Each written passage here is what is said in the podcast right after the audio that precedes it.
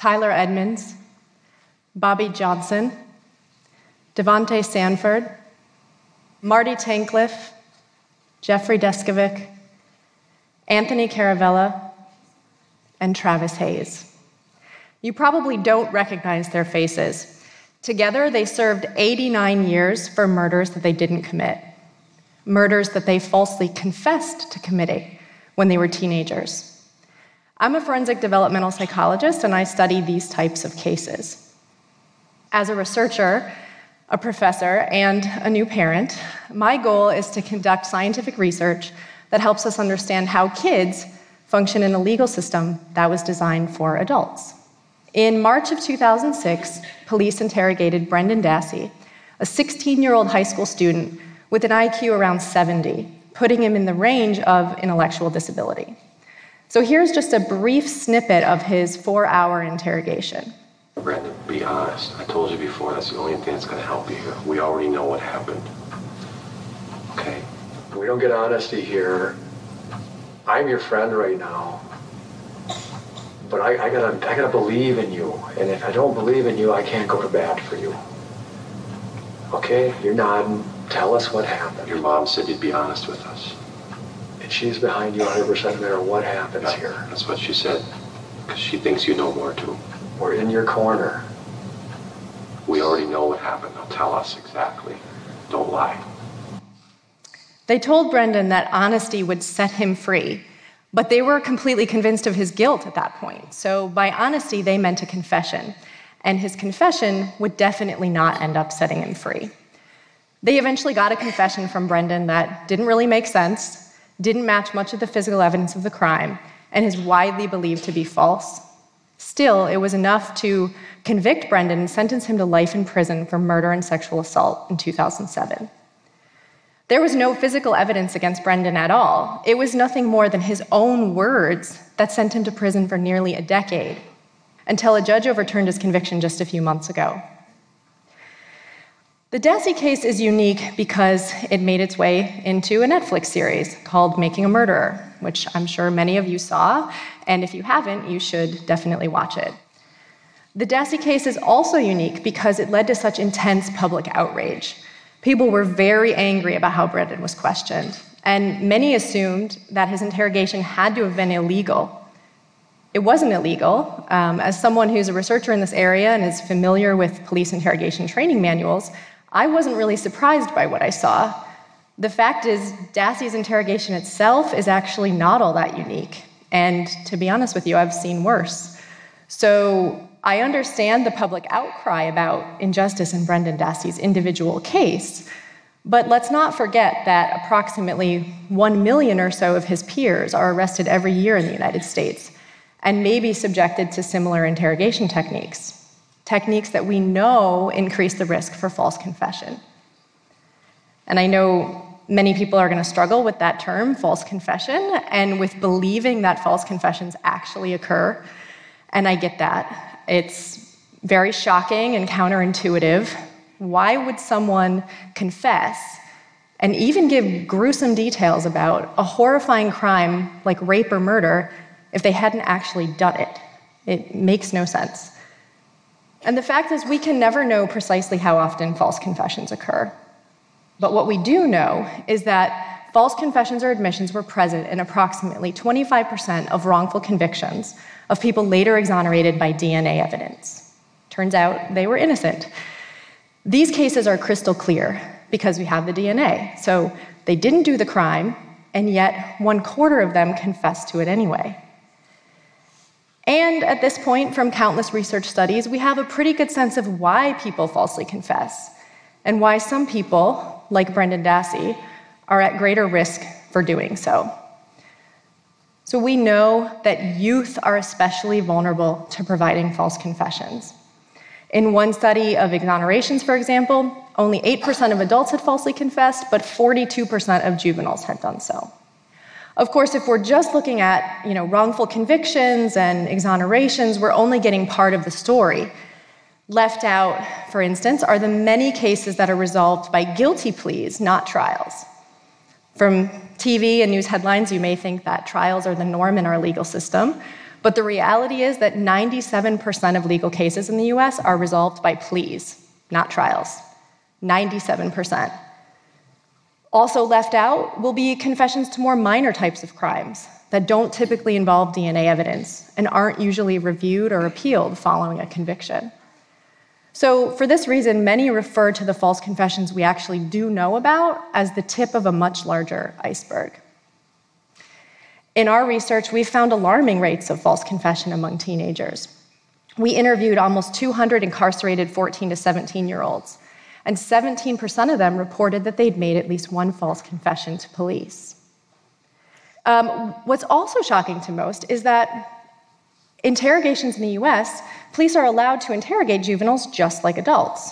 So they can lie to them, just blatant lies like, we have your fingerprints, we have your D N A, your friend is down the hall saying that, you know, this was all your idea.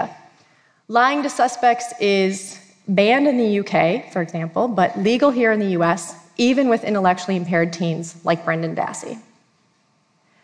In our research, most of the incarcerated teens that we interviewed reported experiencing high-pressure police interrogations without lawyers or parents present. More than eighty percent described having been threatened by the police, including with the possibility of being raped or killed in jail or being tried as an adult.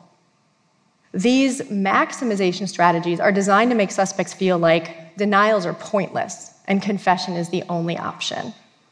So you may have heard of playing the role of good cop, bad cop, right? Well, this is bad cop. Juveniles are more uh, suggestible and susceptible to social influence, like the intense pressure, accusations, and suggestions coming from authority figures in interrogations. More than seventy percent of the teens in our study said that the police had tried to befriend them or, or indicate a desire to help them out during the interrogation. These are referred to as minimization strategies, and they're designed to convey sympathy and understanding to the suspect. And they imply that a confession will result in more lenient treatment. So in the classic good cop, bad cop oversimplification of police interrogations, this is good cop. Honesty here, Brendan, is the thing that's going to help you. Okay, no matter what you did, we can work through that. Okay, we can't make any promises, but we'll stand behind you no matter what you did. Okay? No matter what you did, we can work through that. Hints of leniency, like you just saw with Brendan, are especially powerful among adolescents, in part because they evaluate reward and risk differently than adults do. Confessing brings an immediate reward to the suspect, right? And now the stressful and unpleasant interrogation is over. So confessing may seem like the best option to most teens, who are less focused on that long-term risk of conviction and punishment down the road as a result of that confession. I think we can all agree that thoughtful long-term planning is not a strength of most teenagers that we know. And by and large, the legal system seems to get that young victims and witnesses should be treated differently than adults. But when it comes to young suspects, it's like the kid gloves come off. And treating juveniles as though they're adults in interrogations is a problem because literally hundreds of psychological and neuroscientific studies tell us that juveniles do not think like adults, they do not behave like adults, and they're not built like adults. Adolescent brains are different from adult brains, even anatomically. So there are important changes happening in the structure and function of the brain during adolescence, especially in the prefrontal cortex and the limbic system. And these are areas that are crucial for things like self-control, decision-making, emotion processing and regulation, and sensitivity to reward and risk, all of which can affect how youth function in a stressful circumstance like a police interrogation. We need to educate law enforcement, attorneys, judges, and jurors on juveniles' developmental limitations and how they can play out in a high-stakes interrogation. In one national survey of police officers, seventy-five percent of them actually requested specialized training in how to talk to children and adolescents. Most of them had had none. We also need to consider having special protections in place for juveniles. In his ninety-one page decision to overturn Dassey's conviction earlier this year, the judge made a big deal about the fact that Dassey had no parent or other allied adult in the interrogation room with him. So here's a clip of Brendan talking to his mom after he confessed, when it was obviously far too late for him. What do you mean? Like, if his story's, like, different, like, I never did nothing or something. Did you? Huh? Not really. What do you mean, not really? They got to my head. So he sums it up pretty beautifully there. They got into my head. We don't know if the outcome would have been different for Brendan if his mom had been in the interrogation room with him, but it's certainly possible. In our research, only seven percent of incarcerated teens, most of whom had had numerous encounters with police, had ever had a parent or attorney in the room with them when they were questioned as a suspect. Few had ever asked for a parent or attorney to be present. And you see this in lower stakes situations too. So we did a mock interrogation experiment in our lab here at F I U with parent permission, for all minors of course, and all the appropriate ethical approvals. We falsely accused teens and adults of cheating on a study task, an academic dishonesty offense that we told them was as serious as cheating in a class. In reality, participants had witnessed a peer cheat, someone who was actually part of our research team and was allegedly on academic probation. And we gave everyone a tough choice. You can lose your extra credit for participating in the study or accuse your peer, who will probably be expelled because of his academic probation status. Of course, in reality, none of these consequences would have panned out, and we fully debriefed all participants afterward. But most teenagers, fifty-nine percent of them, signed the confession statement falsely taking responsibility for the cheating. Only three teens out of seventy-four, or about four percent of them, asked to talk to a parent when we accused them of cheating, despite the fact that for most of them, their parent was literally sitting in the next room during the study. Of course, cheating is far from murder, and I know that, but it's interesting that so many teens, significantly more teens than adults, signed the confession saying that they cheated. They hadn't cheated, but they signed this form anyway saying that they had, rarely attempting to involve a parent in the situation. Other studies tell the same story. Over ninety percent of juveniles waive their Miranda rights and submit to police questioning without lawyers or parents present. In England and Wales, interrogations of juveniles must be conducted in the presence of an appropriate adult, like a parent, guardian, or social worker. And this isn't something youth have to ask for, which is great because research shows that they won't. It's automatic. Now, having an appropriate adult safeguard for juveniles here in the U S would not be a, a cure-all for improving police questioning of youth. Unfortunately, parents often lack the knowledge and legal sophistication to appropriately advise their children. You can just look at the case of the Central Park Five, five teenagers who falsely confessed to a brutal gang rape in nineteen eighty-nine with their parents by their sides. And it took over a decade to clear their names.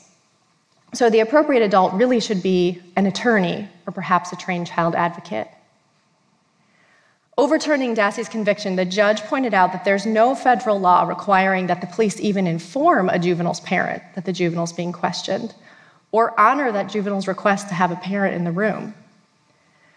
So if you think about all of this together for a second, as a country, we've decided that juveniles cannot be trusted with things like voting, buying cigarettes, attending an R-rated movie, or driving, but they can make the judgment call to waive their Miranda rights, rights that we know from research most teens don't understand or appreciate.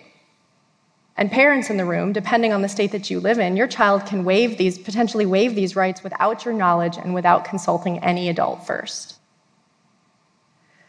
Now, no one, and certainly not me, wants to prevent police from doing the very important investigative work that they do every day.